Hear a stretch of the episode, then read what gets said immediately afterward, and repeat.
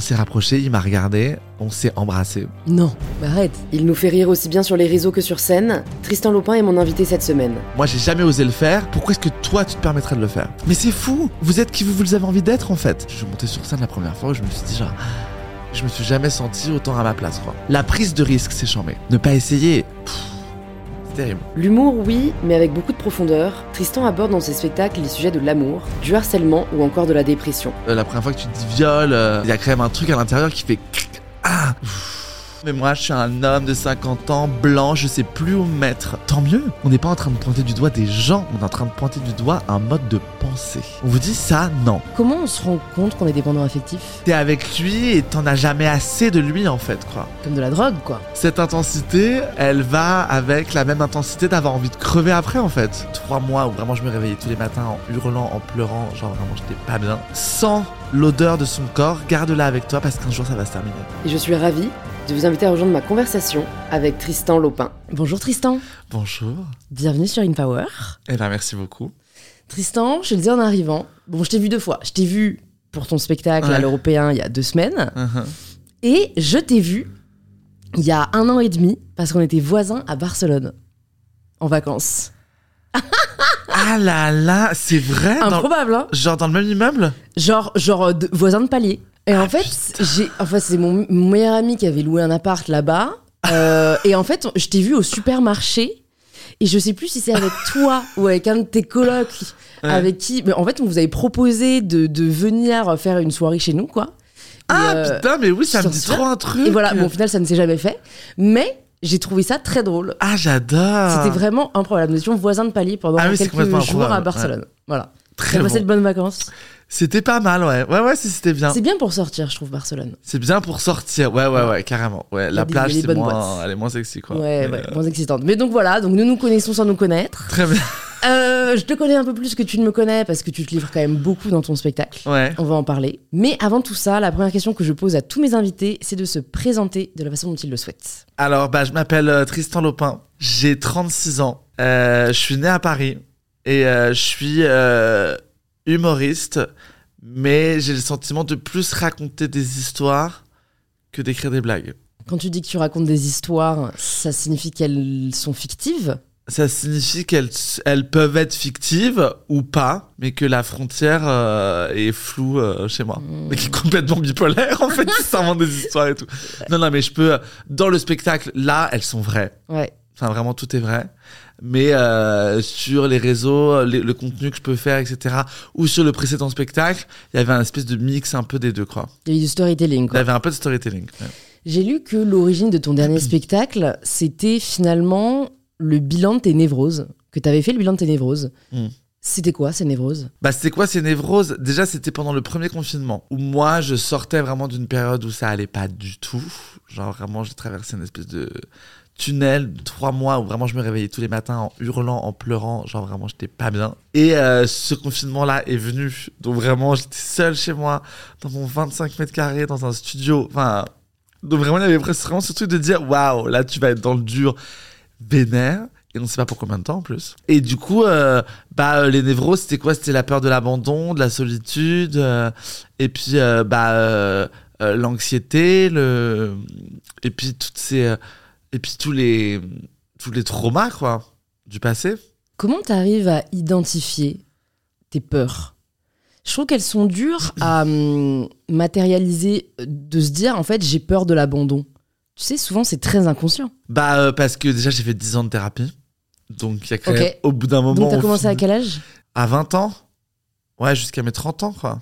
20 21, 22 peut-être et 32 ouais. Qu'est-ce qui t'a hum, motivé à commencer une thérapie? Bah parce que j'ai senti qu'il y avait beaucoup de choses euh, qu'il fallait que je sorte. Je savais pas ce qu'il fallait que je sorte, mais je sentais que ça bouillonnait, qu'il y avait un truc, il y avait un trop plein et que ça finissait par un peu. euh, J'étais en train de me noyer dedans, quoi. Et je me souviens que je me suis dit, il faut que, enfin, il faut que, il faut que j'avance, quoi, parce que sinon je vais, je vais patiner dedans et ça va être Hmm. terrible. euh, ouais. Je sentais que j'étais pas confortable, quoi, dans ma tête. Est-ce que le moment, enfin la dépression, hein, j'ai l'impression de ce que tu me décris que tu traverses au premier confinement, Mm. c'est ta première dépression. Ouais, c'était avant le premier confinement, parce que pendant le premier confinement, en fait, ça allait mieux. Donc j'avais vraiment ce truc de un peu de recul. Mais c'était la première fois, ouais, c'est la première fois que vraiment j'avais ce sentiment de.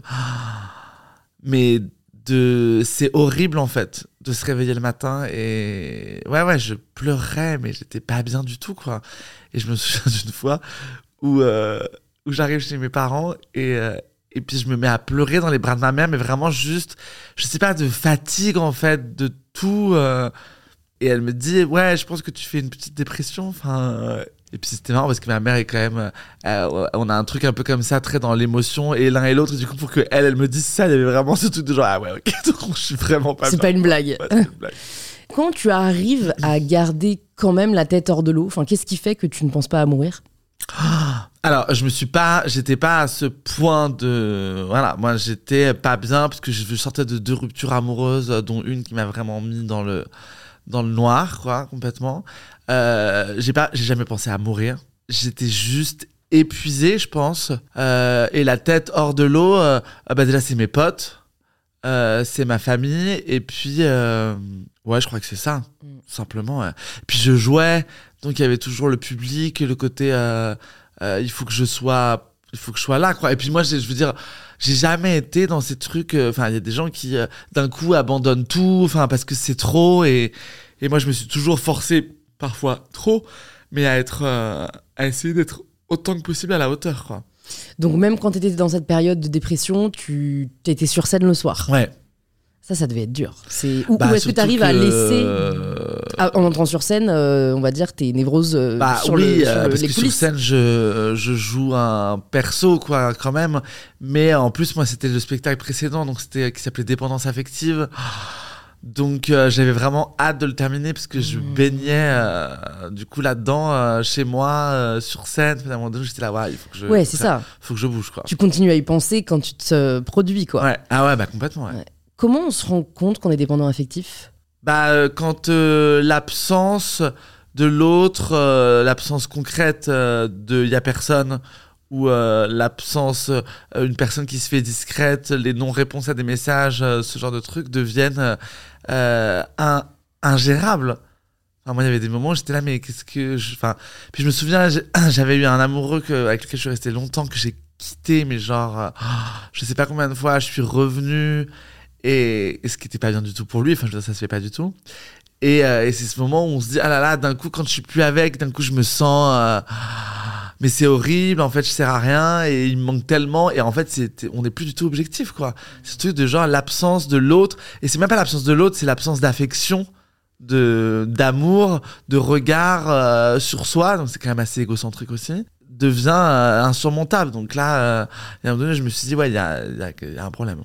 Comment tu l'as travaillé? Euh, comment je l'ai travaillé? Bah déjà j'ai pas eu le choix parce qu'à un moment donné euh, je me suis retrouvé seul aussi. Donc tu Je- penses qu'il faut être seul pour le travailler? Ouais, je pense qu'il faut être seul. Il faut accepter le fait que qu'on peut être bien seul, quoi.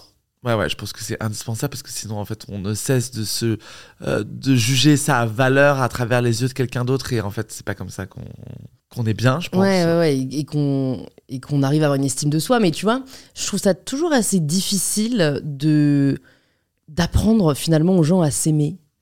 Euh, c'est tu vois c'est pas en lisant des phrases dans la glace Ah là là, va y non, arriver tu vois et, j'en ai marre moi de lire des choses comme ça mais c'est vrai que concrètement euh, si là tu vois on devait conseiller des personnes qui sont euh, en dépendance affective qu'est-ce que toi tu leur donnerais comme, conse- comme conseil de- d'action ou de comportement qui t'ont vraiment aidé à pas forcément complètement en sortir mais au moins à te sentir mieux dans ta peau à toi Je sais pas, il y a deux options. Soit les gens sont un peu accrochés à quelqu'un, tu sais, à l'image qu'ils ont de quelqu'un, euh, euh, duquel ils ont, ils arrivent pas à se détacher. Et en fait, la question qu'il faut se poser, c'est est-ce que j'aime vraiment cette personne? Parce que en fait, et souvent, ça comment tu sais?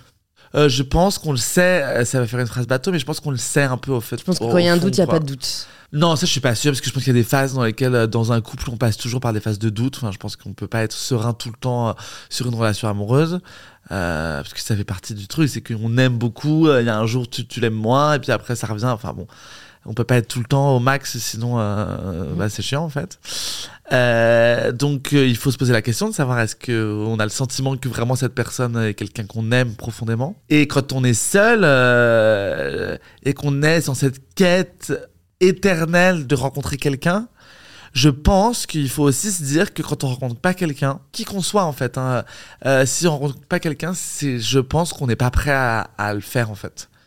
C'est qu'il y a autre chose en fait. Enfin, moi j'ai des potes qui passent leur temps à chercher depuis des années et qui rencontrent pas de gens et euh, à qui euh, j'ai envie de dire parfois, on en a déjà parlé quoi, où je dis mais je pense qu'en fait c'est peut-être pas ce dont tu as envie vraiment et c'est peut-être pas ce dont tu as besoin non plus en fait. Et peut-être que tu es en train de chercher chez quelqu'un d'autre un truc euh, que tu devrais t'accorder à toi. Parce que finalement, que, quand on attend que quelqu'un d'autre nous donne quelque chose, qu'on sait même pas, on sait même pas ce que c'est en plus, donc souvent c'est très, très abstrait. Hmm. Et ben, quand on a le sentiment que cette personne-là nous le donne, c'est une personne qui du coup euh, est détentrice de quelque chose sur lequel on n'a aucun pouvoir. Et donc si du jour au lendemain elle s'en va, on a toujours cette espèce de d'épée de Damoclès au-dessus de la tête en disant bah en fait euh, il peut pas partir ou elle peut pas partir parce que si elle part elle m'enlève ça et donc je suis obligé de, on est obligé de rester ensemble quoi. Donc euh, ça fout la pression à tout le monde. Est-ce que toi, tu as identifié ce que tu cherchais que l'autre t'apporte? Bah, euh, je pense que c'était qu'on vienne. C'est pas qu'on vienne me me sauver, mais tu vois, il y avait ce truc un peu de dire, euh, euh, je veux quelqu'un qui prenne, euh, qui m'aime assez pour prendre soin de moi et et me, me protéger, quoi. Je pense qu'il y a un truc de protection. Ouais. Comment tu fais pour essayer de te donner cet amour-là plutôt que de l'attendre de quelqu'un d'autre maintenant? Je pense qu'il faut s'écouter, quoi. Beaucoup. C'est quelque chose que j'ai encore beaucoup, beaucoup de mal à faire, hein. mais d'essayer de s'écouter des moments où on n'a pas envie de. C'est des trucs idiots, mais savoir dire non, déjà, moi, c'est un truc que j'apprends encore beaucoup parce que j'ai beaucoup de mal à, le faire. Euh, savoir que, par exemple, là, je sais pas, il y a un truc de prévu, en fait, je crois que j'ai pas envie d'y aller. Et c'est ok de dire que j'y vais pas. Et du coup, euh, s'écouter pour que, en fait, euh, pour pas se mettre dans des situations où, en fait, on se met pas bien, quoi. Et euh, s'écouter pour dire, bah, en fait, là, j'ai envie de ça, et c'est ça qui va me faire du bien. Et du coup, bah, je vais le faire. Et, euh, et peut-être que je vais, je vais pas blesser, mais en tout cas, je vais peut-être contrarier quelqu'un à un moment T. Et en fait, bah, en fait, les gens s'en remettent. Il paraît. Il Ou alors, ils ne rappellent plus. Et tant pis. C'est que c'est des personnes que tu n'avais pas envie Ouais. d'avoir dans ta vie sinon, quoi. Ouais, voilà. Qu'est-ce qui caractérise le fait que tu sois devenu humoriste? C'est-à-dire, qu'est-ce qui explique en fait dans ton enfance le fait que tu aies choisi, finalement, d'une certaine manière, de rechercher l'approbation des autres? Alors, euh, humour, l'humour, c'était un moyen de protection. hein. C'était vraiment, euh, à un moment donné, dans mon adolescence, où vraiment il y avait une espèce de trop-plein de.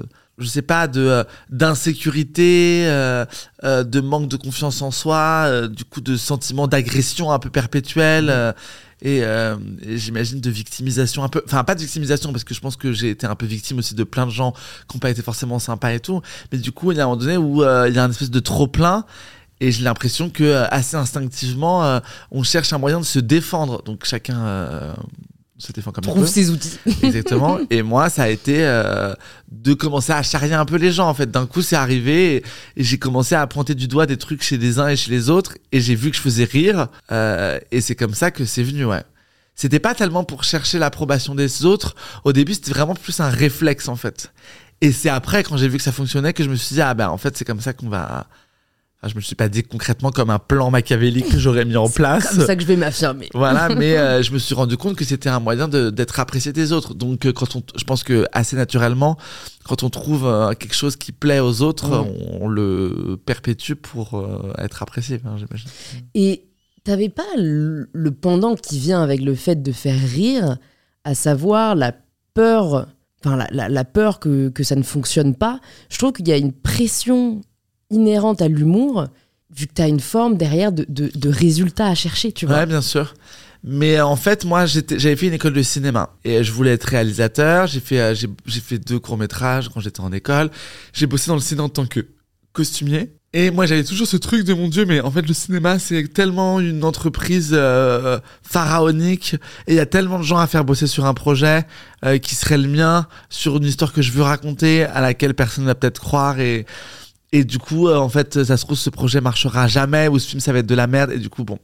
Puis je me suis dit, ça va être tellement long d'arriver à faire un film que d'un coup, quand euh, l'option de faire de l'humour s'est un peu présentée, je me suis dit, au moins, si je raconte quelque chose sur scène euh, avec mes outils à moi, euh, moi sur scène, mon écriture et tout, si jamais ça marche, bah ça sera super parce que du coup ça sera moi. Ça dépend que de toi quoi. Voilà, ça dépend que de moi. Et si jamais ça marche pas, au moins je pourrais m'en vouloir qu'à moi. Donc il y avait vraiment ce truc de me dire bah en fait c'est quoi, on tente. Et puis moi j'avais pas le projet que ça fonctionne en fait plus que ça. Enfin, euh, on fait rien, on fait jamais quelque chose pour que ça foire. Je, je me suis pas dit ah là là, enfin je me suis, je, je pensais pas arriver à là où je suis aujourd'hui quoi. Donc j'avais pas, je m'étais- je m'étais pas mis cette pression. Voilà, je me suis juste dit bon, euh, je bosse à côté, euh, j'ai un minimum garanti à payer. Il faut quand même qu'on remplisse un peu la salle, mais bon, j'étais pas en mode. voilà. Bon, assez rapidement, je me suis mis dans ce mode-là quand même. Parce que finalement, oui, c'était plus le fait de vouloir être indépendant Ouais, voilà. et, et- et responsable de ta réussite ou de ton échec. Ouais, me Que dépendre des autres, à quoi. moi que je pouvais arriver seul en fait. Mm. Je pense que avant de faire confiance, de me faire confiance avec les autres, fallait que je me prouve que j'étais capable moi tout seul. Et en vrai, monter un projet seul, le mettre en place, le défendre et essayer de gagner de l'argent avec, c'est un vrai challenge. hein. Et qu'est-ce qui fait, tu penses, que tu as été attiré à la fin de ton lycée plus par le monde du cinéma, où finalement, en effet, c'est beaucoup de jou- jeux de rôle, que par l'humour ou le stand-up qui se base quand même beaucoup plus sur euh, du vrai, j'ai l'impression, sur, sur euh, ce qui nous arrive. Euh, mais je pense que le cinéma aussi, enfin, dans ma perception en tout cas, mais moi j'ai voulu faire du cinéma quand j'étais tout petit, vraiment tout tout petit.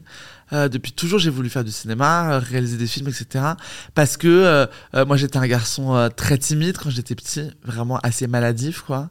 Et, euh, et j'avais le sentiment, c'est ce que j'ai dans le spectacle, que quand mes parents m'emmenaient voir au cinéma, euh, il y avait cette espèce de, de lien avec des personnages euh, euh, que je rencontrais pas dans la, au quotidien dans ma vie. Et puis mes parents, moi, c'est des gens qui nous emmenaient beaucoup de voir des films. euh, Enfin, tu vois, moi, c'est les, premiers qui m'ont emmené voir des films iraniens, enfin, sur la condition des femmes. Enfin, juste, justement pour avoir cette espèce d'ouverture vers un, un monde qu'on côtoyait pas au quotidien. Pour nous dire, en fait, vous vivez dans une espèce de bulle quand même un peu. Euh, ayez conscience que dans le monde dans lequel on vit, euh, tout le monde n'est pas logé à la même enseigne, quoi. Et du coup, moi, j'avais le sentiment que ça créait toujours un lien avec des gens que j'aurais jamais pu rencontrer. Et moi, qui étais très timide, qui avait du mal à communiquer avec les autres, je me suis dit, mais c'est fou parce que le cinéma, ça permet de, de, de rencontrer des gens qu'on rencontrerait jamais en fait au quotidien. Et moi, j'avais l'impression que personne n'arrivait à me rencontrer, à savoir qui j'étais. Et du coup, moi, dans ma tête, je me suis dit, mais si j'écris des films, si je réalise des films, et ben en fait, ça va, ça va permettre de créer du lien avec ces gens-là, avec lesquels je n'arrive pas à communiquer, quoi. Comment l'opportunité se présente? Tu me parlais d'opportunité tout à l'heure pour faire de l'humour. J'étais euh, euh, en, sur un court métrage euh, qui s'appelait Chômage affectif, sur lequel j'étais costumier et qui, dans lequel jouait Bérangère Krief. C'était avant qu'elle joue dans Bref, et elle a lu des chroniques que j'écrivais sur un, pour un blog de potes. Et elle m'a dit, mais ah, tu devrais trop monter sur scène, je suis sûr que ça t'irait bien et tout. Et puis euh, l'idée a un peu germé, et puis c'est comme ça que ça. Enfin, c'est comme ça. J'ai commencé à écrire un peu en me disant euh, qu'est-ce que je pourrais faire, et puis voilà quoi. T'es passé à New York, je crois, en étant costumier? Ouais, C'était comment? T'es resté combien de temps et c'était qu'est-ce que ça t'a appris? Je suis resté un an à New York, euh, en fait, dans le cadre de mes études de ciné. Donc, j'ai eu des cours euh, pendant six mois avec des profs de la NYU et de la Columbia University. Et après, j'ai bossé euh, sur un sur des courts métrages et sur un long métrage où j'étais euh, costumier, un peu accessoiriste aussi. Enfin, bon, on était stagiaires, donc. Euh, on touchait à tout avec Emma Roberts et Freddie Highmore. Énorme. Elle est comment, Emma Roberts? C'était drôle parce que c'était le début de Emma Roberts. Enfin, moi, je savais même pas qui c'était. Je veux dire, elle avait pas fait euh, les euh, Scream. euh, Enfin, bon. euh, C'est Wild Child, ma ref. ouais, voilà, je sais pas si elle avait déjà fait. Je sais pas. Mais moi, je la connaissais pas. Enfin, Ouais, ouais, et j'avais même pas la rêve que c'était la nièce de Julia Roberts. Hmm, Je l'ai appris sur le tournage. En vrai, elle était pas très sympa. ok. Mais je me demande si euh, c'était c'était le début de sa carrière aussi. Donc j'imagine qu'il y a un petit côté où d'un coup tu commences à péter un peu plus haut de ton cul, j'imagine. Puis elle avait ce truc que je me souviens qui était très drôle, c'est qu'elle fumait des clopes de manière assez compulsive euh, entre deux scènes quoi et puis je la voyais et en fait elle crapotait tu sais c'est comme les meufs au lycée qui fument à balle en mode genre mais qui en fait elle a mais tu tires pas en fait. C'est juste pour te donner une espèce d'attitude. Et elle la fumait à balle mais on sentait qu'elle fumait vraiment. Et tu sais elle l'écrasait en mode genre euh, tu vois, genre, waouh, ma vie, elle est trop intense, quoi. Et du coup, j'étais un peu là, genre, ouais, donc elle est. euh, elle est euh, Anxiété plus plus, quoi. anxiété plus plus, Ouais. ou un peu pour se donner un style, voilà. Ouais, ouais. Mais bon, donc j'en sais rien. Moi, je la trouvais pas hyper sympathique, mais après, euh, c'était le début, elle était hyper jeune. Je, je sais même pas quel âge elle a, mais je crois qu'elle est plus jeune que moi. Écoute, elle doit être à peu près, ouais, 34-35. Ouais. Et Tu sais, c'est marrant, il y a des gens comme ça. C'est pour ça que l'habit ne fait pas le moine, c'est quand même une vraie expression. C'est que je trouve qu'elle a une gueule d'ange. Tu le donnerais franchement le bon Dieu sans confession et tout. Et, et d'un autre côté, ça m'étonne pas que peut-être. euh, Mais ça se trouve, elle est peu- adorable. hein, je veux Oui. dire. Moi, je l'ai vue. Et du coup, si tu dis ça, ça veut dire qu'elle avait expérience, 20 ans. À 20 ans, quand tu commences à faire des films, j'imagine qu'à un moment donné, tu peux être un peu, euh, un peu bête, quoi. Ouais, ouais. Donc voilà. Mais donc, ouais, ça t'a donné envie de rester ou pas Euh, alors, j'aurais bien aimé rester, mais en fait, moi, on avait un visa de un an parce que c'était un visa Oui. étudiant, etc. Et puis en plus, moi, du coup, j'avais rencontré une nana sur place euh, qui était costumière en France et qui m'a proposé de revenir en France pour bosser sur un film en tant que costumier avec Tahar Rahim. Donc, euh, forcément, je suis rentré Ouais. au mois de juin pour bosser sur ce film Ok. tout l'été. Et t'étais épanouie à ce moment-là ou pas? Est-ce qu'il y avait un sentiment quand même de j'ai envie d'autre chose pour que tu bifurques finalement sur la scène? Bah, euh, à New York, euh, les premières semaines, c'était compliqué parce que quand même, ah, décalage horaire, j'étais quand même très très loin de chez moi, donc il y a vraiment ce truc de genre... Euh, au bout de quelques semaines, c'était fou. Parce que, et puis moi, j'ai fait un stage chez Marie-Claire, dans une espèce de dans la tour diamant au-dessus de Central Park. euh, En fait, t'étais dans le diapason Prada. J'étais en Diable C'était Prada, j'allais le sur les mec, shootings où il y avait Sex and the City 2 qui, euh, qui était en promo. Donc, moi, j'allais là-bas, mais j'étais là, mais. Et puis, c'était l'année où ils avaient sorti Empire State of Mind de euh, Alicia Keys et Jay-Z. Donc, moi, je l'écoutais en sortant Ah, du taf. Enfin, vraiment, j'étais là, mais en fait, c'est ma vie, c'est juste. euh, Un film, c'est un film. j'en fais, mais finalement j'en vis aussi. ouais, quoi. c'était génial. Donc vraiment, j'étais refait.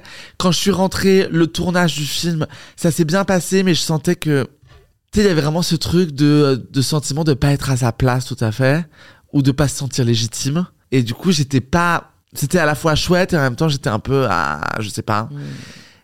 Et donc, euh, non, je pense que j'étais pas tout à fait euh, serein. C'est arrivé après, quand je, je montais sur scène la première fois, où je me suis dit, genre, c'est une espèce d'angoisse de l'enfer, j'ai envie de crever. Mais n'empêche que je me suis jamais senti autant à ma place, quoi. Ah ouais, dès la première fois, t'as eu ce sentiment. Ouais, et vraiment, je me suis senti rarement à ma place dans ma vie. Ok. Pourquoi?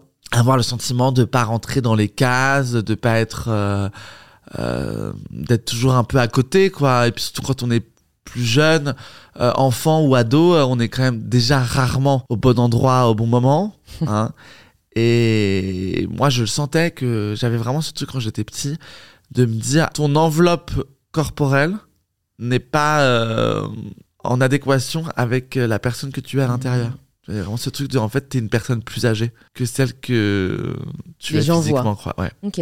T'as toujours eu ce sentiment d'être. ouais euh, j'ai toujours eu ce sentiment de me dire, ouais, euh, dans ta tête, t'es à un autre endroit, et en fait, faut juste que t'attendes, et à un moment donné, tu vas voir, le- les deux vont se connecter, ça va être super. Et ça s'est passé Et ça s'est passé, ouais. Quand Regardez-moi. Euh, ça s'est passé quand? Ça s'est passé. euh, Bah, j'ai l'impression que ça se passe de plus en plus. Enfin, j'ai l'impression d'être de plus en plus en phase avec euh, Mm. avec moi.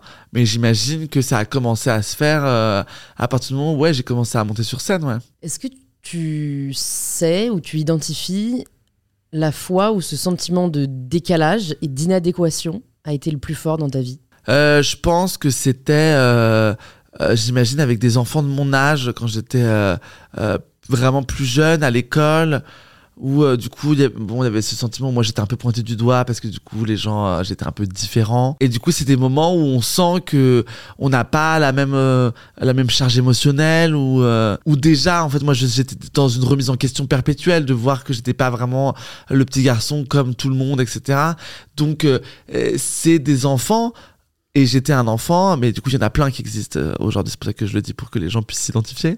C'est des gens, euh, des enfants qui, euh, euh, de fait, de par la société, sont obligés de se remettre en question sans savoir qu'ils sont en train de se remettre en question. Mais du coup, il y a un cheminement psychologique qui se fait qui, d'un coup, on avance plus vite, en fait, sur plein de questions. Euh, ce qui fait qu'on est des gens plus déconstruits, j'ai l'impression, euh, plus rapidement. Euh, Quand tu parles de ces enfants, tu parles de qui? Bah, je parle, je sais pas, d'enfants euh, qui sont pointés du doigt pour euh, euh, pour mille raisons. Tu vois, je sais pas, quelqu'un qui a un enfant qui est en surpoids, euh, un enfant qui est, qui est trop maigre. euh, donc ça rassemble beaucoup d'enfants. Mais euh, un enfant qui serait un peu maniéré, un peu efféminé, comme euh, j'aime pas qu'on le dise, mais comme on l'a dit pendant longtemps.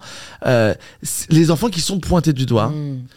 Euh, souvent, euh, c'est des enfants qui sont obligés de se construire différemment, plus vite, euh, et d'essayer de trouver des ressources intérieures pour avancer euh, euh, plutôt que de s'enfoncer dans euh, je suis qu'une merde en fait.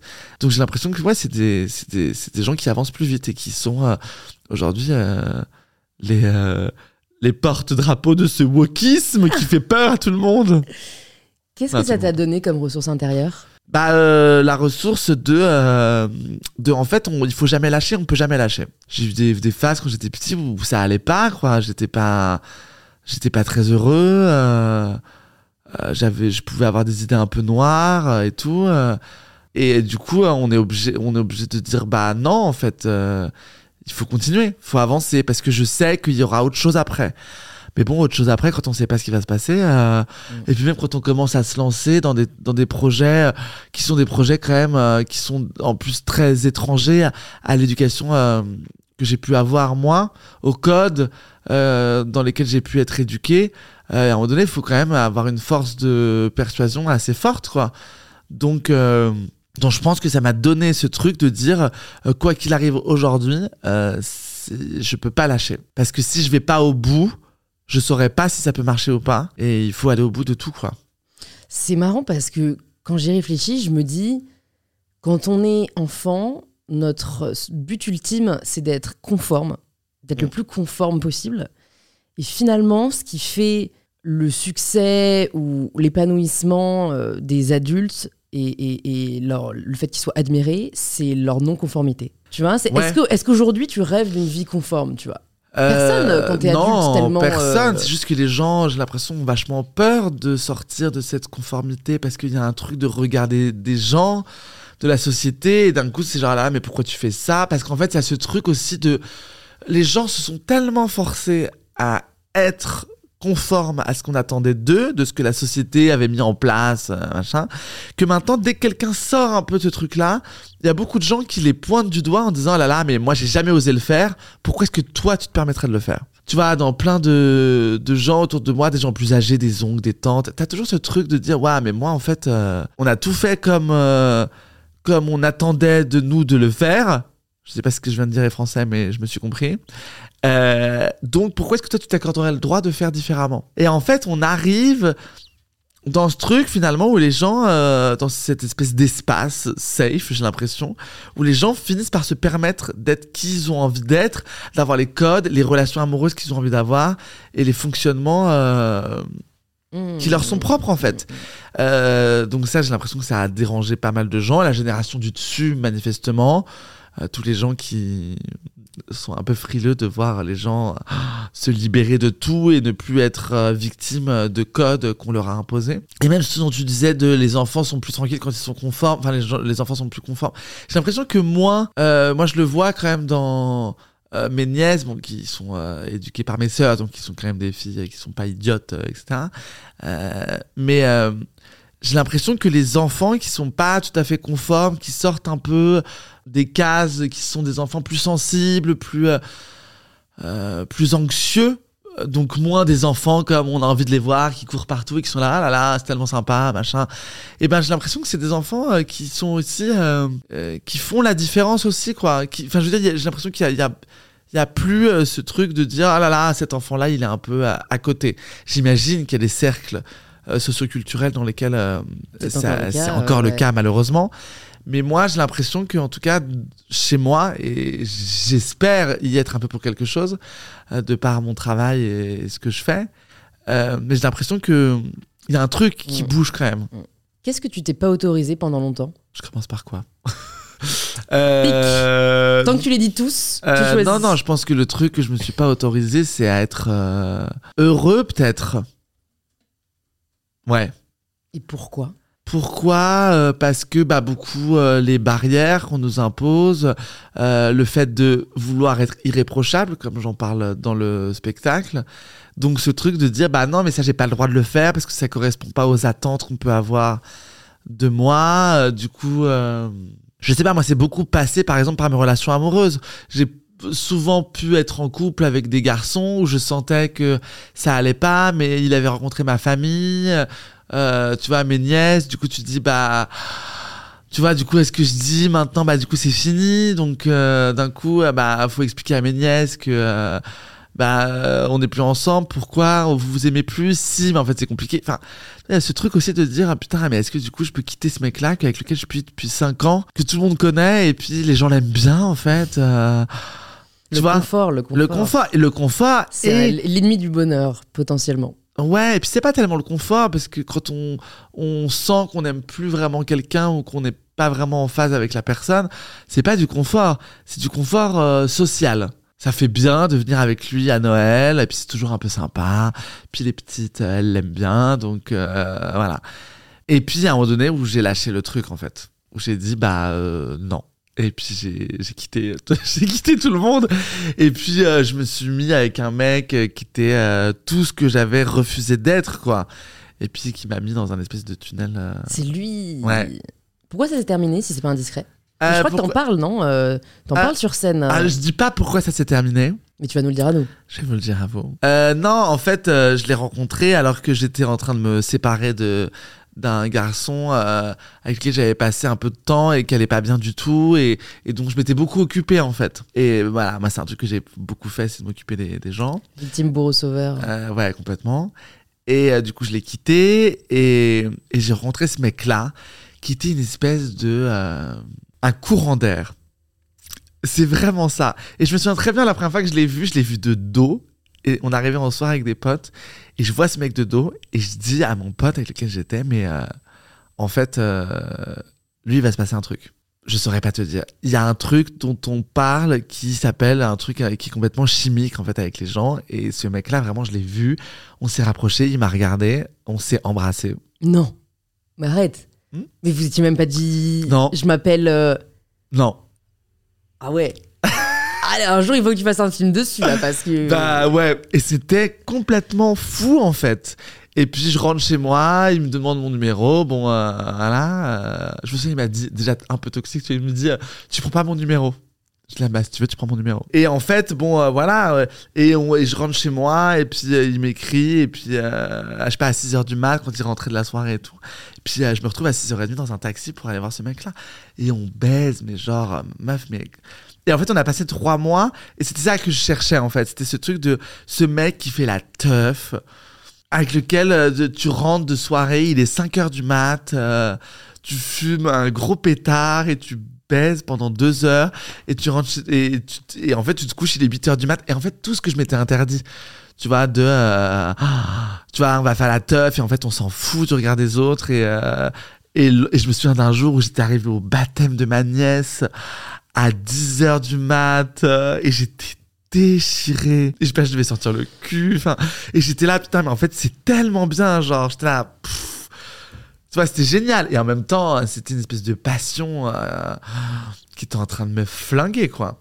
Vois, c'est vraiment le genre de truc, tu te dis, non, mais tu fais ça trois mois et puis après, tu, tu vas dormir pendant deux ans, en fait. et puis, bah, ça s'est arrêté. Et puis, c'est là où j'ai commencé mon tunnel de me réveiller tous les matins en mode, genre, mais j'étais tellement vivant et c'était tellement. Mais tu sais, c'était c'est des gens, euh, euh, même à posteriori, quand j'ai pu le revoir, euh, c'est des gens où, où quand tu parles de ce moment-là, tu, tu, tu sais que en fait, c'était Une parenthèse. c'était une parenthèse et puis c'était trop, en fait. Trop de. Comme de la drogue, quoi. Ouais. Enfin là, de ce que tu me décris, c'est Complètement, ouais. l'effet de high, puis de down. C'est des euh, gens, euh, t'es avec lui et t'en as jamais assez de lui en fait, quoi. Tu vois, et moi je me souviens très bien de ce moment euh, où je suis contre lui en train de, je sais pas, après avoir fait l'amour, j'en sais rien, machin, et de me dire, putain, sans l'odeur de son corps, garde-la avec toi parce qu'un jour ça va se terminer. Et c'est le seul mec de toute ma vie avec lequel j'ai dormi, tu sais, en, en koala, genre Mmh, euh, en en cuillère, petite euh, cuillère, ouais, machin et tout ouais, ouais. avec ce truc, et je me souviens la dernière nuit qu'on a passé ensemble, parce qu'il est parti, après il est revenu, évidemment, machin. Et puis un jour, je lui dis, vas-y, c'est notre dernière nuit. Et puis cette dernière nuit où tu te. Ah là, et oui, pareil, où tu te dis, ok, bon, c'est bon, c'est fini.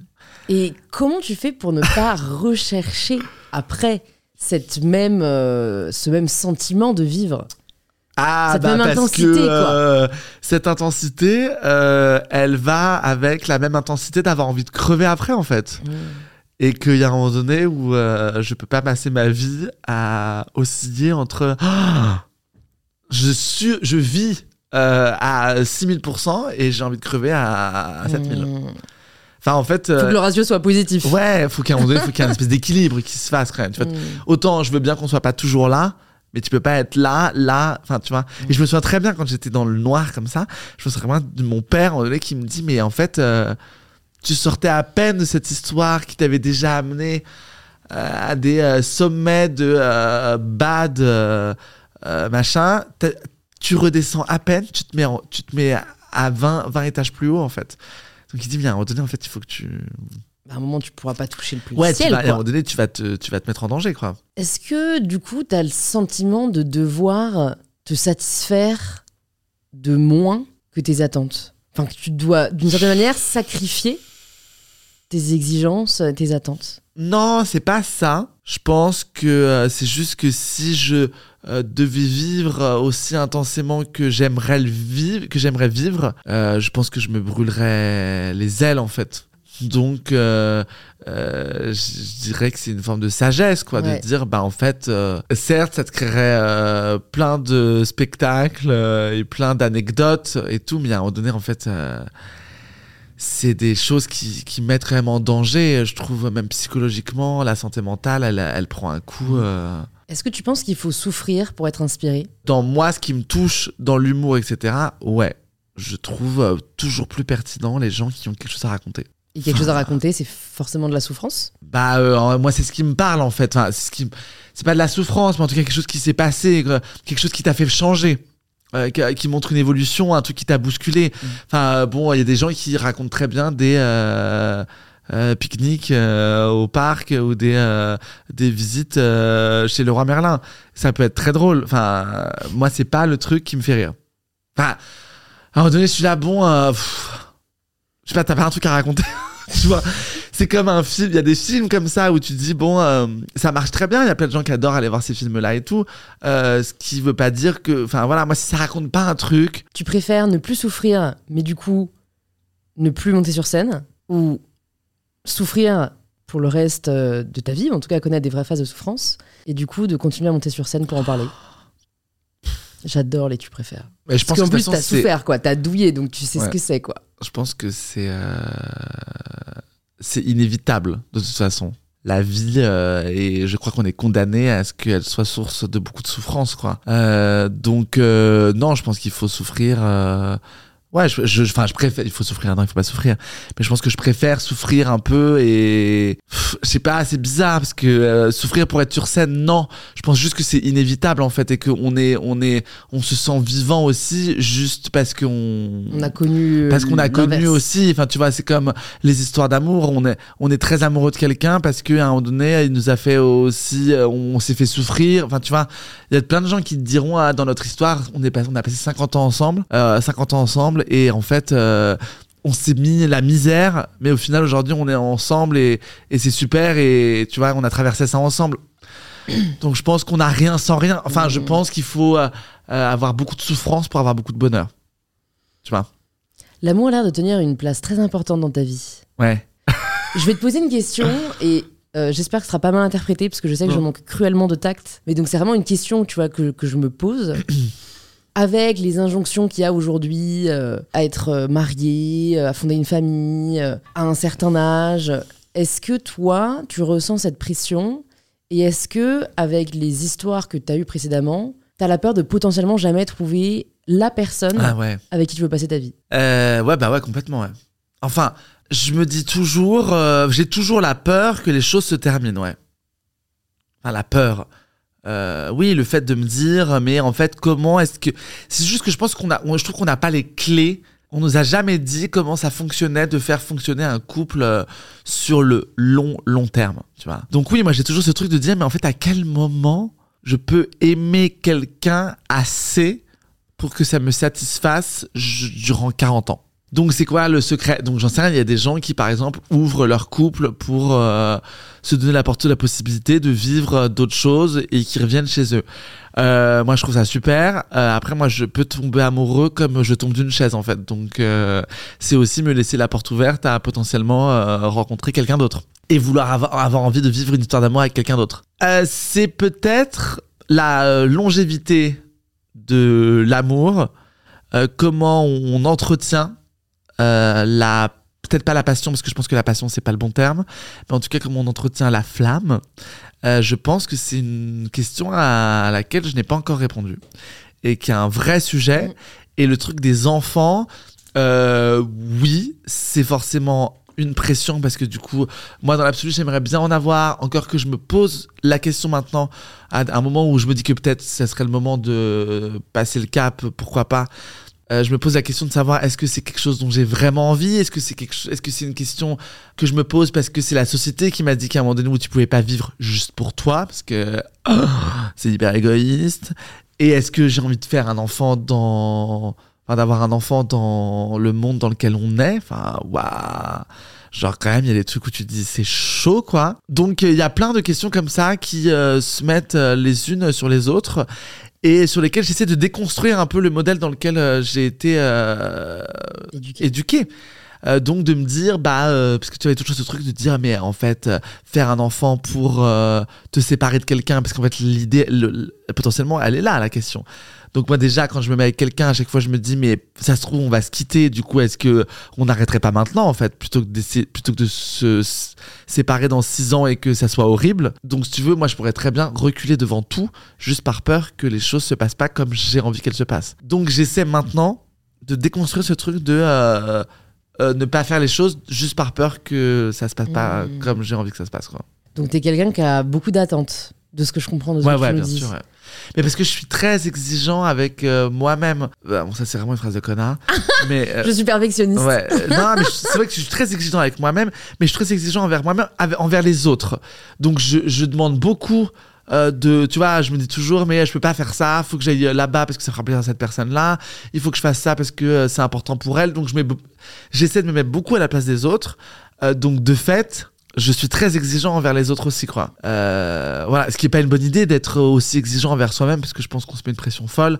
Donc je dis pas que c'est la, la clé. Non, mais bon, c'est aussi ça, je pense, qui explique aussi une grande partie de là où t'es aujourd'hui. Oui, oui, sans doute. Vois, mais enfin, de façon, on, on a souvent tendance à jeter le bébé avec l'eau du bain, quoi, tu vois. Ouais, ouais, chacun est à la place euh, qu'il a bien voulu se, ouais. se faire. Hein. ouais, c'est Donc, clair. euh, Mais du coup, t'as pas déconstruit. euh, tu vois, moi, je me demande pourquoi on n'est pas. On, on déconstruit pas plus activement le mythe, finalement, du prince charmant, hein, de. euh, Il y a une personne à qui on, est, on va passer notre vie. Je, je me demande, enfin, quand tu regardes quand même le taux de divorce aujourd'hui, hmm. euh, est-ce qu'on n'est pas arrivé, et on peut le déplorer, hein, mais à un moment, il faut bien agir, est-ce qu'on n'est pas arrivé dans une société où finalement, euh, ce schéma-là ne fait plus sens? Est-ce qu'on n'est pas fait pour avoir, tu vois, on est, Ouais. on est finalement à partir de fin de la vingtaine, début de la trentaine, peut-être même avant, à la recherche sans cesse de la bonne personne. Et je pense que finalement, ça nous dessert plus que ça nous sert, parce que peut-être qu'on a juste euh, des phases de vie où on a besoin d'être avec tel type de personne, et puis en fait tel autre après. Et... Ouais, peut-être, euh, très certainement. Euh, moi, c'est quelque chose sur. le- Enfin, oui, c'est une question. Enfin, c'est les modèles dans lesquels on nous a mis, enfin, dans lesquels on a voulu. Euh, on a voulu nous inculquer, en Mhm. tout cas. Euh, c'est c'est des choses auxquelles j'essaie de penser, ouais, de remettre en perspective, parce que moi, c'est un truc qui m'a quand même vraiment flingué sur euh, rencontrer quelqu'un, que ce soit la bonne personne. Enfin, moi, mes parents, ça fait 45 piges qu'ils sont ensemble. Et du coup, moi, il y a un moment j'ai dit à mes parents, je me souviens, euh, mais en fait, euh, moi, je vous ai jamais vu vous engueuler, plus que ça. Ah ouais. Non, je sais qu'il y a des moments où je vois que euh, vous vous agacez et tout machin, mais je veux dire, euh, pour moi, euh, un couple, c'était toujours, bah en fait, euh, on est toujours sûr que ça, que ça va en fait, alors qu'en fait, faites pas les mythos. J'imagine qu'il y a des jours où vous vous êtes dit putain, est-ce que je me barrerais pas en fait? Et ce qui est normal en fait, mais moi on me l'a tellement pas dit Et j'ai tellement vécu avec ces putains de princesses de merde là euh, qui disent waouh, je l'ai trouvé, c'est bon, c'est lui. Que moi quand mon premier mec il m'a quitté, j'étais là en mode euh, du coup en fait c'est quoi le mode d'emploi là? Parce que moi je sais plus où je suis. Donc aujourd'hui ouais je, je me dis qu'il y a, y a un truc à remettre en question, ouais. de savoir euh, comment est-ce qu'on fait pour vivre avec quelqu'un longtemps ou euh, pour accepter que je sais pas on n'est peut-être pas fait pour vivre avec la même personne tout le temps et qu'on change en fait de gens. Il y a des gens qui sont comme ça. Euh, donc moi j'en parle pas mal avec des, potes autour de moi qui me disent ah bah nous on a ouvert notre couple nous on est en couple libre. Alors, il y a un nombre de facettes euh, moi je, je m'y perds un peu. Et puis je pense que avant de faire ça il faut aussi déconstruire il y a un truc beaucoup d'ego là-dedans hein, euh, dans les relations amoureuses le fait d'aimer quelqu'un d'être aimé de quelqu'un il y a un truc de il faut que cette personne me remplisse entièrement euh, euh, et que je sois complètement euh, la seule personne suffisante à son bonheur. C'est très égoïste, égocentrique, tout ça. Donc, Mm. euh, moi, j'avoue que pour l'instant, je suis pas dans la phase où je me dis que je pourrais euh, me dire que mon mec euh, va voir euh, d'autres garçons, tombe amoureux d'autres personnes. euh, je, je, je, je suis pas là. Mais euh, j'y pense. Ouais, non, mais puis surtout, t'as pas à l'être. euh, je- non, je- tu vois, si t'as pas envie. Et euh, d'ailleurs, au final, peut-être que je sortirai jamais de ce truc-là et que, en fait, je me dirais, bah, je suis comme ça et voilà. Mais en tout cas, je fais l'effort de me poser la question Ouais. et d'essayer de voir le prisme de l'autre côté, quoi. Comment le Tristan qui datait à 20 ans a changé du Tristan euh, d'aujourd'hui? Comment toi, t'as changé dans les relations que, que tu as? Bah, déjà, le fait d'être un peu connu euh, change quand même, euh, clairement, la Ouais. manière d'appréhender euh, les rencontres. Et comment, comment, tu, comment ça a changé? Bah, comment ça a changé Asking for que- a friend. Parce qu'il y a des gens euh, dont tu sais que c'est. euh, Il y a des gens dont tu sens qu'ils sont là parce que c'est toi et. Enfin, parce que c'est toi, oui, j'espère que les gens sont là parce que c'est toi, sinon c'est très triste. Mais euh, qui sont là plus par curiosité de savoir. euh, J'imagine de. euh, J'ai couché avec machin, euh, tu vois, il y a- Mmh. on le sait, Ouais. tu vois, que les gens certainement. Euh, ils doivent dire ah j'ai couché avec euh, des gens qui sont très connus ou moins connus mais qui sont connus pour leur cercle d'amis ou quoi ah bon c'était comment euh, tu vois? Mm. je sais pas elle a des gros seins il a une grosse bite enfin tu vois les gens ils sont ils, je le sais Mère. Ouais. Enfin, j'imagine, moi je le ferais, je ferais certainement pareil. tu vois, de demander à quelqu'un, ah, t'as couché avec machin, voilà. Donc il y a toujours ce truc un peu où tu, tu te dis, bon, je fais un peu gaffe, quoi. ouais. Après, j'ai l'impression de le sentir un peu rapidement, donc ça va. Mais et puis de manière générale, euh, j'ai changé euh, ma manière d'appréhender les choses euh, parce que il y a une espèce de sagesse aussi, quoi. Donc euh, j'ai l'impression qu'aujourd'hui, il y a un truc de dire, euh, euh, je me sens pas obligé d'être avec quelqu'un en fait. Tu vois?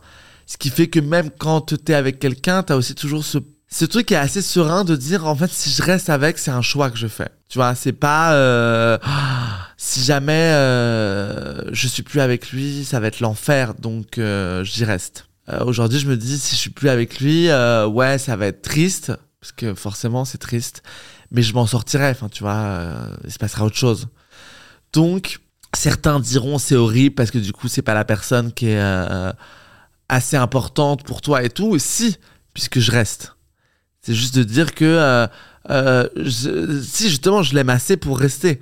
Elle est assez importante pour moi pour rester. C'est juste que du coup je reste pas parce que je m'en sortirai pas sans elle. Mm. Euh, C'est beaucoup je... plus sain. Bah ce qui est beaucoup mieux.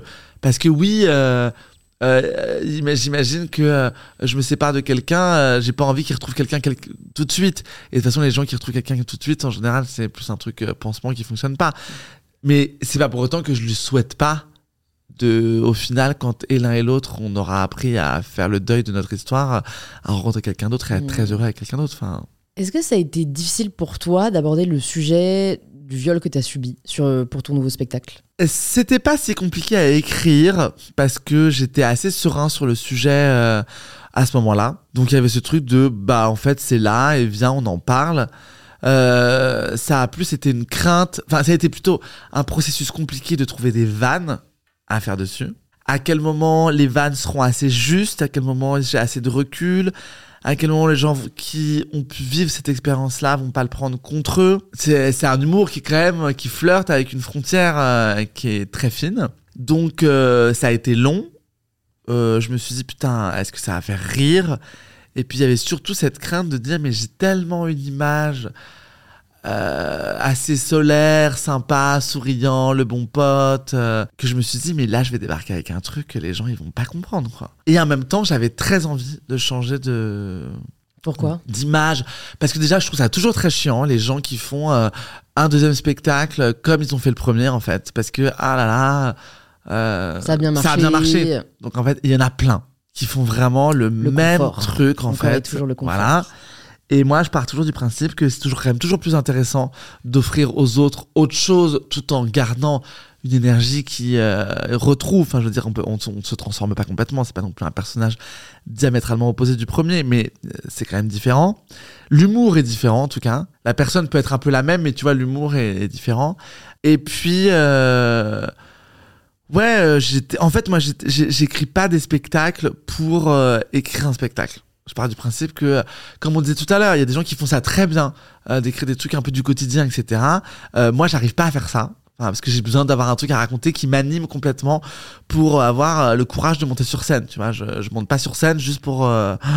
tu vois, sinon j'ai l'impression d'avoir rien à dire et je suis là, je suis complètement illégitime et j'ai déjà un syndrome de l'imposteur qui me qui me hante toute l'année. Donc voilà, si j'y vais, c'est parce que je me dis que j'ai un truc à dire. Et qu'à ce moment-là, mon, mon producteur, euh, pour le deuxième spectacle, euh, c'était pendant le confinement. Moi, j'écrivais, du coup, je prenais des notes sur plein de trucs, et notamment sur ce viol euh, qui remontait un peu à la surface euh, parce que euh, parce que je pensais un truc que c'était un truc que j'avais digéré, et en fait, qui enfin voilà, avec ces histoires d'amour qui se terminaient, etc.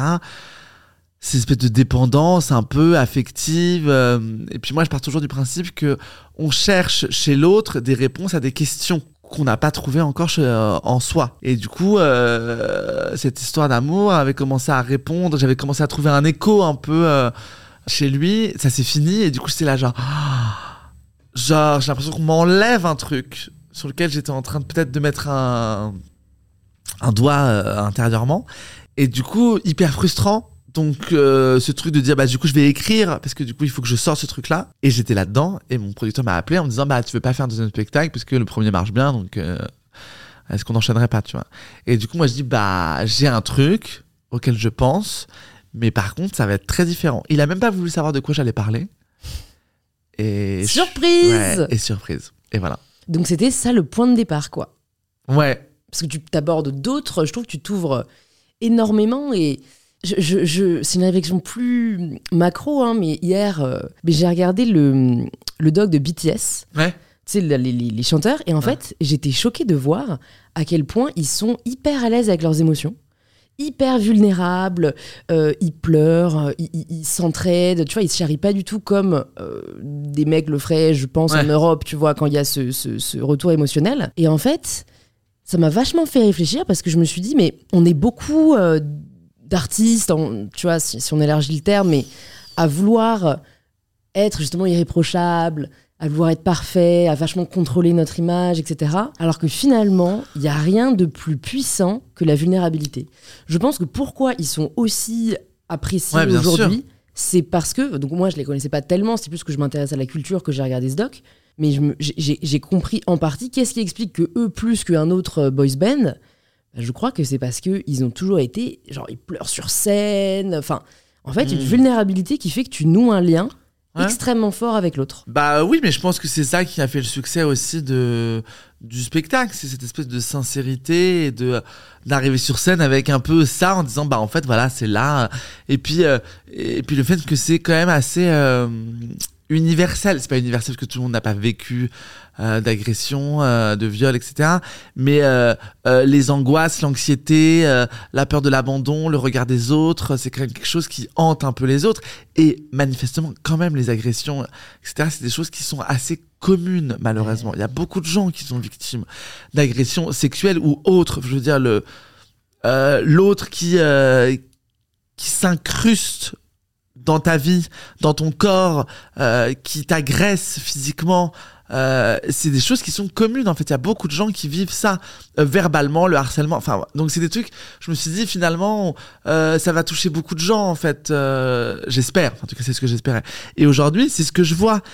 Et c'est ce que je disais dans, euh, quand je, je critiquais un peu l'humour du quotidien entre guillemets, c'est que moi je trouve qu'il n'y a rien de plus galvanisant, de plus flatteur et de plus. c'est une espèce de récompense de voir quelqu'un à la fin du spectacle. Hier, quand euh, je suis sorti euh, de scène, il y a quelqu'un qui, euh, qui vient me voir et qui me dit il y a quelqu'un qui t'attend en bas, elle voudrait te dire un petit mot, etc. Et c'était une, une nana, je sais pas, de 30 ans, euh, très mignonne, qui me dit euh, je- merci parce que. euh, parce que c'est hyper rare de voir euh, euh, des gens parler, euh, de faire rire sur des sujets comme ça qui sont si sérieux et si durs et si euh, personnels. euh, et merci parce que euh, ça m'a parlé, je sais pas pourquoi ça lui a parlé, on n'a pas parlé à ce point-là, etc. Et puis ça me regarde pas.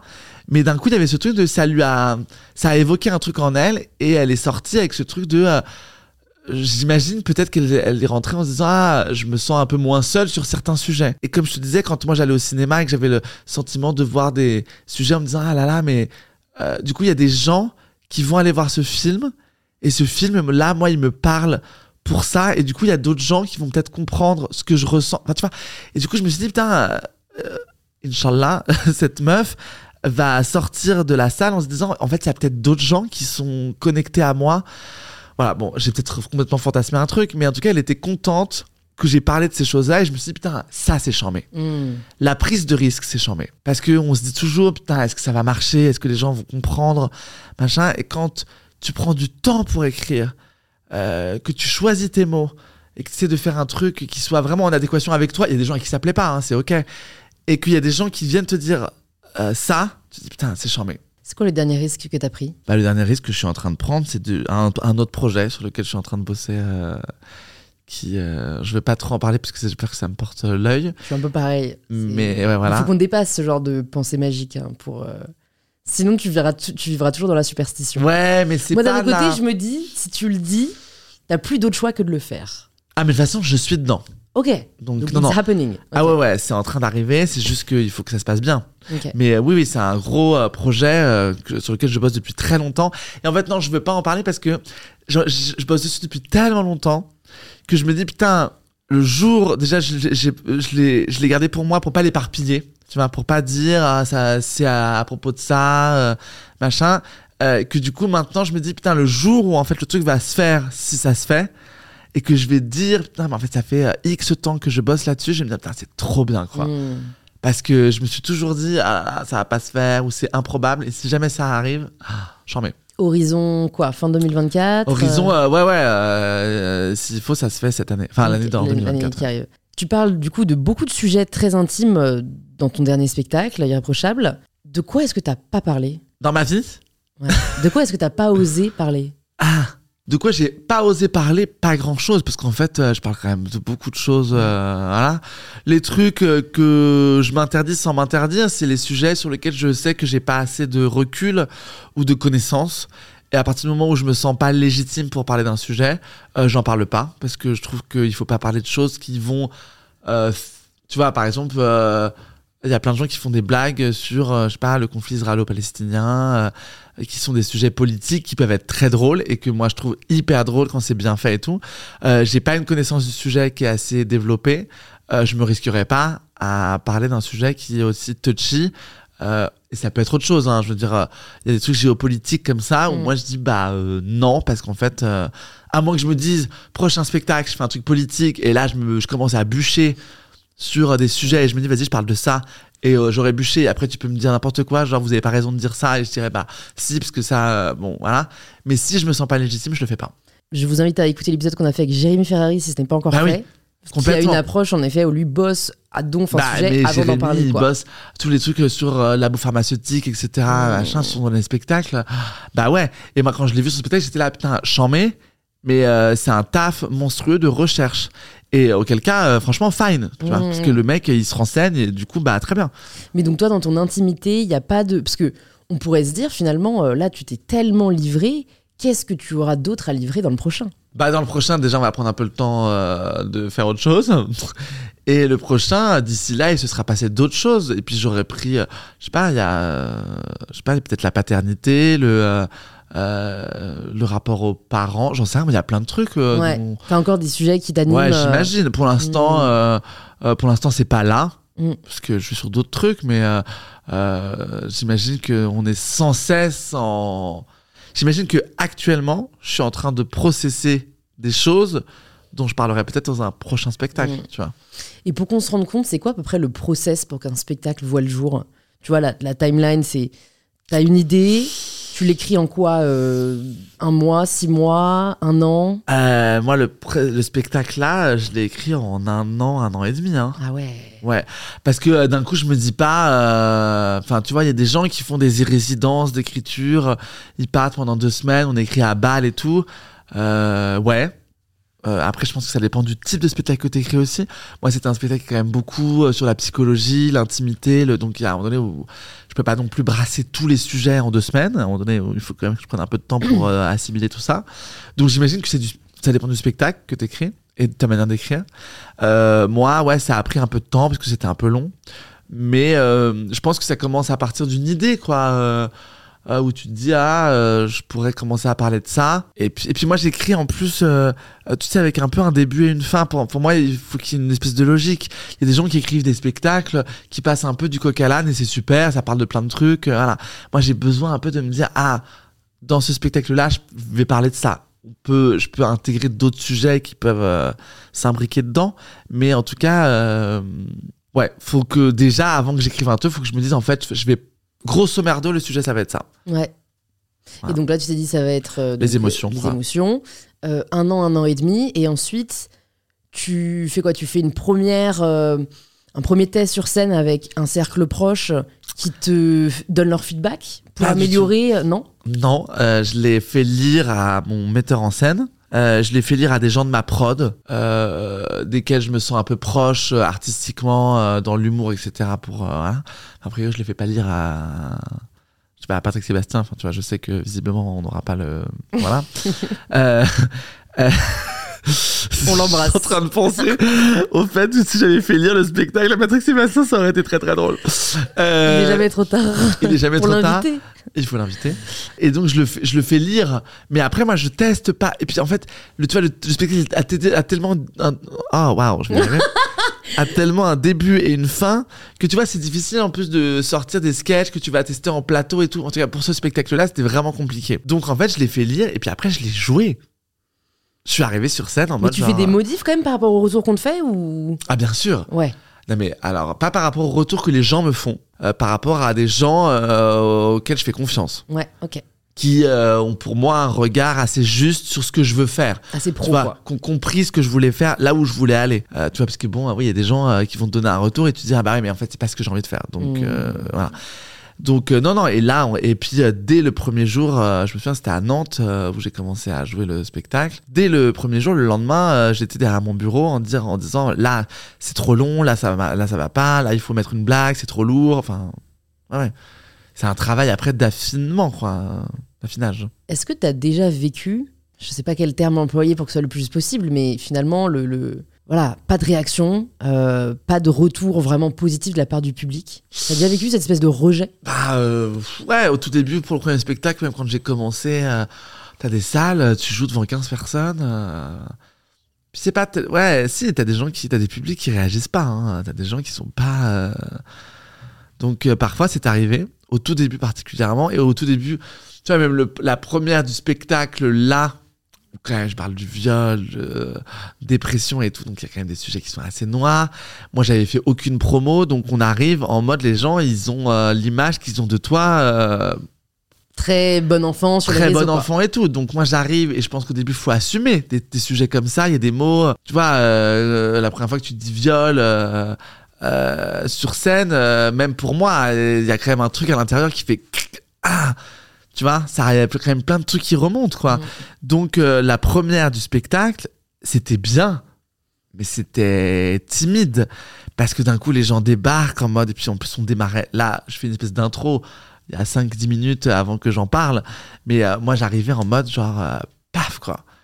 Genre on parle de ça de but en blanc donc j'imagine que les gens étaient un peu là Ouf. Et puis moi en face je devais pas assumer complètement. Donc euh, c'est des sujets euh, enfin, voilà, il y a des trucs que j'aurais parlé d'autres choses ça aurait été plus facile que ça soit euh, plus fluide. C'est des sujets qui prennent du temps à mettre en place ouais. Et ensuite, tu joues pendant approximativement combien de temps? Combien de mois? Ah bah là, on va le jouer, on l'aura joué pendant trois ans. Ah ouais? Ah ouais. Mais attends, as... enfin, je suis obligée de te poser cette question, t'en as pas marre? Bah euh, non, bah là on arrive à la fin, donc il y a ce truc aussi de, de profiter aussi.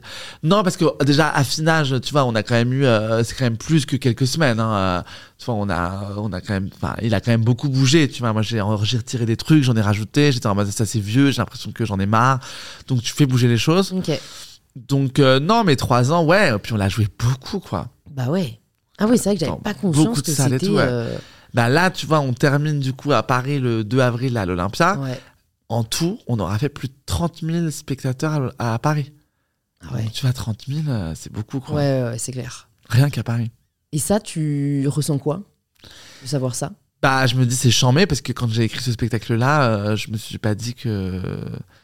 Enfin, j'avais peur que ça marche pas, quoi. Hmm. Donc, euh, c'est cool. De manière générale, je trouve que même, tu vois, dans les interviews que j'ai pu voir de toi et puis sur les réseaux, t'es très, très libéré dans ta parole. J'ai l'impression que tu n'as pas ce troisième œil qu'on a parfois quand on est une personnalité publique de est-ce que je peux dire ça, est-ce que je peux pas dire ça? Qu'est-ce qui t'a permis d'être à ce point-là à l'aise avec Ah ouais, Ce que tu pas es, est-ce que tu penses d'être si. euh, te- Moi, quand j'ai regardé ton interview de la boîte à questions là, de Canal, Ouais. je me suis dit, putain, mais il, il, il a pas peur, quoi.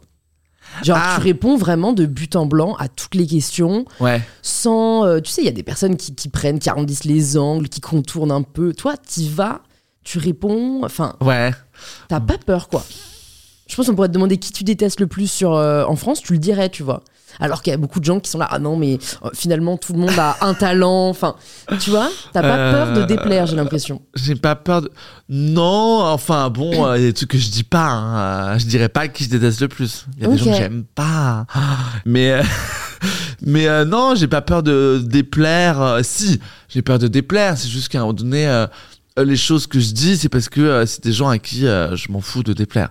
Enfin, oui, a priori, de dire qu'il y a des putains de boomers euh, qui nous cassent les couilles à, à dire que. euh, Enfin, franchement. euh, pff, Qu'est-ce qui t'énerve le plus en ce moment dans la société? Bah, cette espèce de d'ambiance euh, euh, de gens justement qui euh, supportent pas qu'on soit un peu en train de libérer les gens de de tous ces carcans et tout, qu'il y ait des gens qui soient un peu déconstruits, qui disent qu'ils cherchent leur euh, leur identité euh, de genre, euh, leur sexualité, et qu'en fait ça ne leur appartient qu'à eux, et que d'un coup il y a des gens qui nous saoulent à, à dire ah là là mais on sait plus qui on est mais en fait chacun ça appartient à chacun en fait. Qu'est-ce que tu viens nous saouler à dire euh, vous êtes en train de tout euh, nous chambouler? On ne chamboule pas les on vous chamboule pas On, est nous chamboule, chamboulés, on- laisse-nous être chamboulés en fait, dans notre coin. on dit que nous, on a été chamboulés, que nous, on s'est beaucoup remis en question parce qu'on était dans un modèle qui ne correspondait pas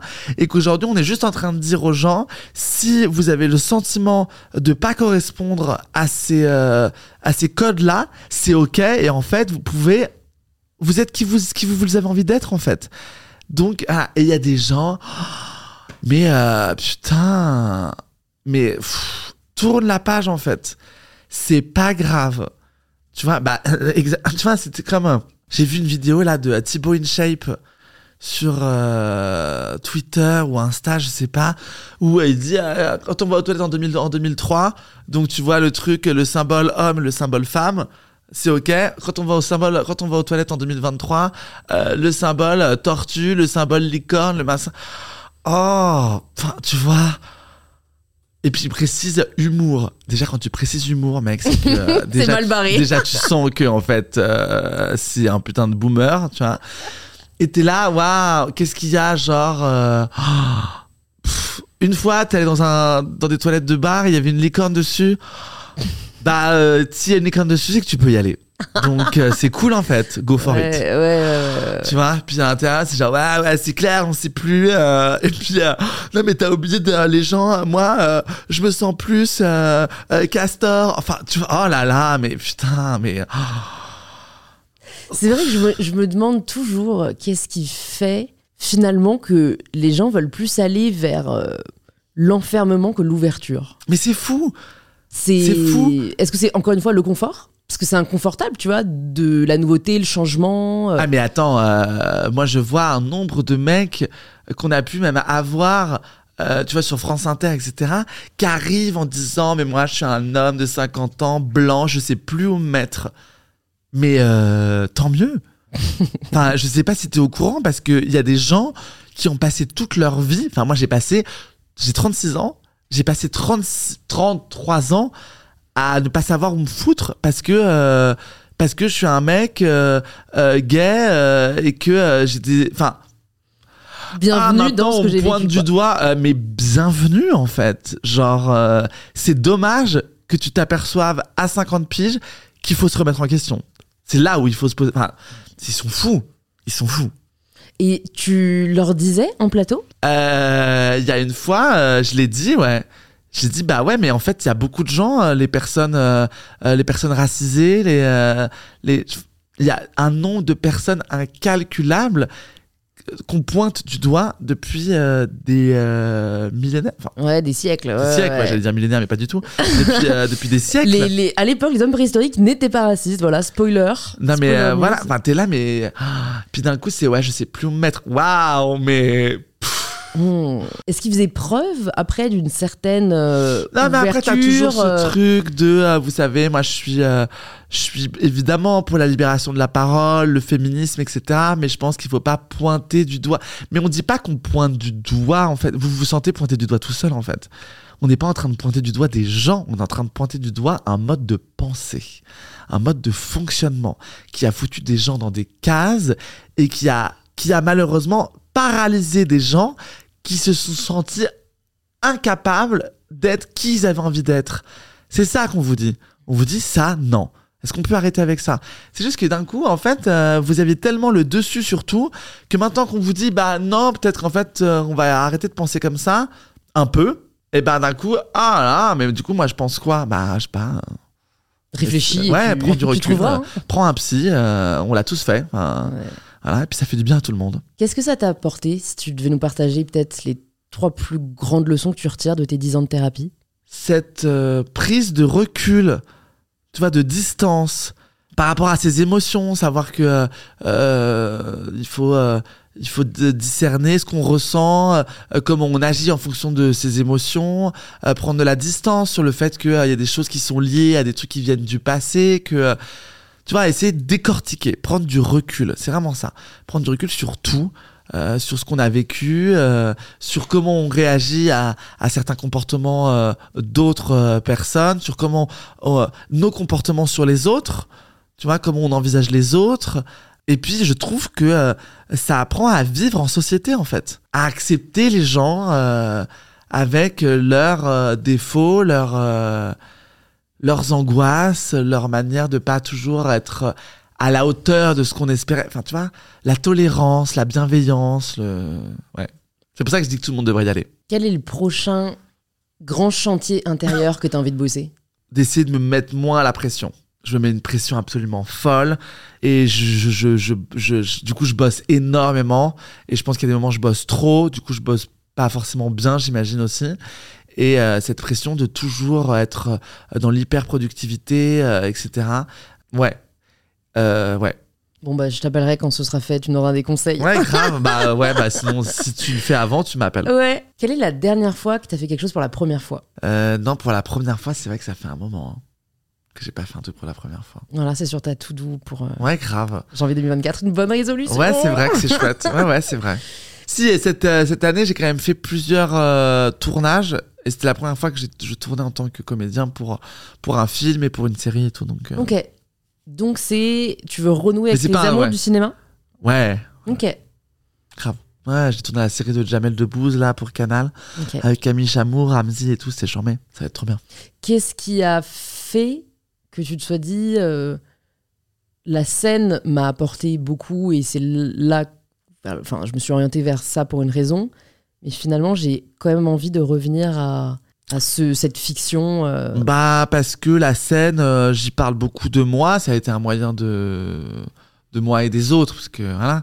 Mais ça a été un moyen beaucoup de, de connecter avec les gens, comme je le disais, tu vois, euh, directement, de me faire une espèce de place, de peut-être, je sais pas, tu vois, inconsciemment de montrer que j'étais quelqu'un de bien, tu vois. Peut-être. Tu vois, qu'on me voit et qu'on me voit comme moi j'avais décidé qu'on qu'on me verrait, donc avec des gens qui certainement n'apprécient pas ce que je fais, etc. Mais en tout cas, euh, je me dis là, euh, je donne une image, c'est moi qui la crée, j'ai l'impression que c'est moi qui, c'est- très sincère, enfin vraiment. euh, donc je trouve ça hyper chouette. Du coup, je me dis, bah les gens, ils savent. Euh, c'est ok l'image qu'ils ont de moi parce que c'est ça que je veux transparaître que je veux faire transparaître c'est ok. Et par contre je pense que la limite de la scène c'est que euh, euh, bah moi j'ai un truc très créatif aussi dans tout ce qui est mise en scène. Tu vois au cinéma j'adore bah, les plans enfin tu vois les couleurs le puis le fait de jouer avec d'autres gens et puis en fait de créer des personnages de je trouve que le cinéma c'est beaucoup d'invention d'inventivité et du coup euh, le champ des possibles est encore plus large ce qui est encore plus effrayant parce que tu peux tout faire du coup Euh, mais euh, c'est très galvanisant aussi quoi Mm. puis tu peux parler de plein de choses. Tu vois, moi, je monte, j'arriverai pas à monter sur scène pour, je sais pas, parler de la ménopause ou le cancer de ma grand-mère. Tu vois, je fais une blague dessus, ok. Mais par exemple, si demain je me dis, mais en fait, elle m'a parlé de plein de choses euh, que je trouve hyper intéressantes et j'adorerais faire un film. Euh, et bah, je me dirais, mais je vais aller caster une nana qui va, qui va jouer ma grand-mère euh, et qui va interpréter justement ce que moi j'ai gardé d'elle, etc. Chose que moi je serais incapable de faire. Enfin, parce que euh, je ne suis pas ma grand-mère et que je, enfin, ouais, que je peux pas le faire. Mais c'est ça que je trouve cool, c'est de dire, ah, tu vois, Ça, peut- passe je- par quelqu'un d'autre que toi. quoi. Ouais, et puis ça peut, et puis ça m'ouvre à d'autres choses, à parler d'autres gens, à parler de. J'ai quelques dernières questions pour toi. Si tu avais une ressource, que ce soit un livre, un film, un spectacle, l'un ou l'autre, qui t'a particulièrement touché et que tu aimerais recommander aux personnes qui nous écoutent, ce serait quoi? Ah, euh, un film que j'ai adoré cette année, euh, c'est Les Filles d'Olpha. euh, qui est un film, qui est un espèce de docu-fiction. En fait, c'est une mère de famille dont qui avait trois ou quatre filles, euh, et en fait, il y en a euh, certaines, euh, une ou deux, deux je crois, qui sont parties, enfin qui se sont voilées, qui sont parties en fait en Syrie pour, qui se sont radicalisées en fait. Et ils ont demandé à des actrices de jouer la mère et les deux filles qui sont parties. Et les filles qui sont restées jouent aussi avec la mère qui est euh, toujours là en fait. Et du coup, il y a un travail qu'on voit à l'écran de euh, qu'est-ce qui s'est passé, comment est-ce que je le jouerais, et du coup, elles assistent aux scènes qui sont jouées par d'autres, de ce qu'elles ont vécu elles. C'est honnêtement, c'est bouleversant de euh, parce qu'elle explique comment est-ce qu'elle elle, a vu ses filles se radicaliser, ce qu'elle a fait, comment elle s'est sentie incapable de, de les retenir, comment elles sont parties du jour au lendemain, comment le printemps arabe en fait les a aussi euh, poussées euh, à se radicaliser. Enfin, c'est hyper intéressant, c'est hyper émouvant et euh, j'ai adoré ce film. Ok. Ouais, je, me- je le mettrai dans les notes du podcast. Tu m'as vraiment donné envie de Ouais, le ouais, voir. c'est génial. C'est hyper bien joué. c'est, enfin, ouais, c'est vraiment génial. Si tu pouvais entendre quelqu'un à ce micro, qui est-ce que tu aimerais entendre? Bah, Patrick Sébastien. Premier degré? En vrai, ce serait drôle. Franchement, parce que tu poses des questions intéressantes et qui permettent de se remettre aussi en question. Et ça me, je trouve, Tu sais, moi, je me suis toujours dit, quand on me propose la question, à qui t'inviterait à un dîner, euh, machin, euh, il y a des gens un peu évidents, tu vois, je sais pas, je mettrais Simone Veil, euh, Britney Spears, Isabelle Huppert, Frida Kahlo. euh, et puis je dis toujours, je mettrais bien Marine Le Pen. Juste pour savoir, même Marine Le Pen, tu vois, ici, ce serait intéressant. Juste pour savoir à quel moment ces gens-là disent des trucs pour plaire à une certaine partie de la population, mais à quel point ils croient vraiment à ce qu'ils disent. Je trouverais ça intéressant. Hmm. Je me demande s'il le laisse transparaître. Parce que je pense un qu'ils dîner, finissent par y croire, tu vois. Ouais, mais je sais pas Ah oui, y a un dîner, pas, qui est- pas, pas un podcast. Ouais, alors pour le ouais, dîner. Pour le dîner. Pour oui, il y le a un dîner. podcast du coup, machin. Mais tu vois, les dîners, je trouve ça hyper intéressant. parce que je suis vrai. sûr qu'elle est pas autant que ce qu'elle est, que de ce qu'elle paraît, mais qu'elle fait ça pour, euh, tu vois, c'est du populisme en fait. Tu vois. Voilà. Ok. Écoute, je vais te poser la dernière question du podcast. Allez.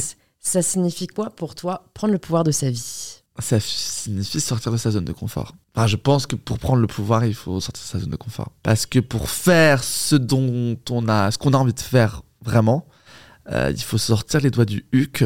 Et pour sortir les doigts du huc, il faut sortir de sa zone de, de- de zone de confort. Vraiment. C'est ce que tu fais en montant sur scène.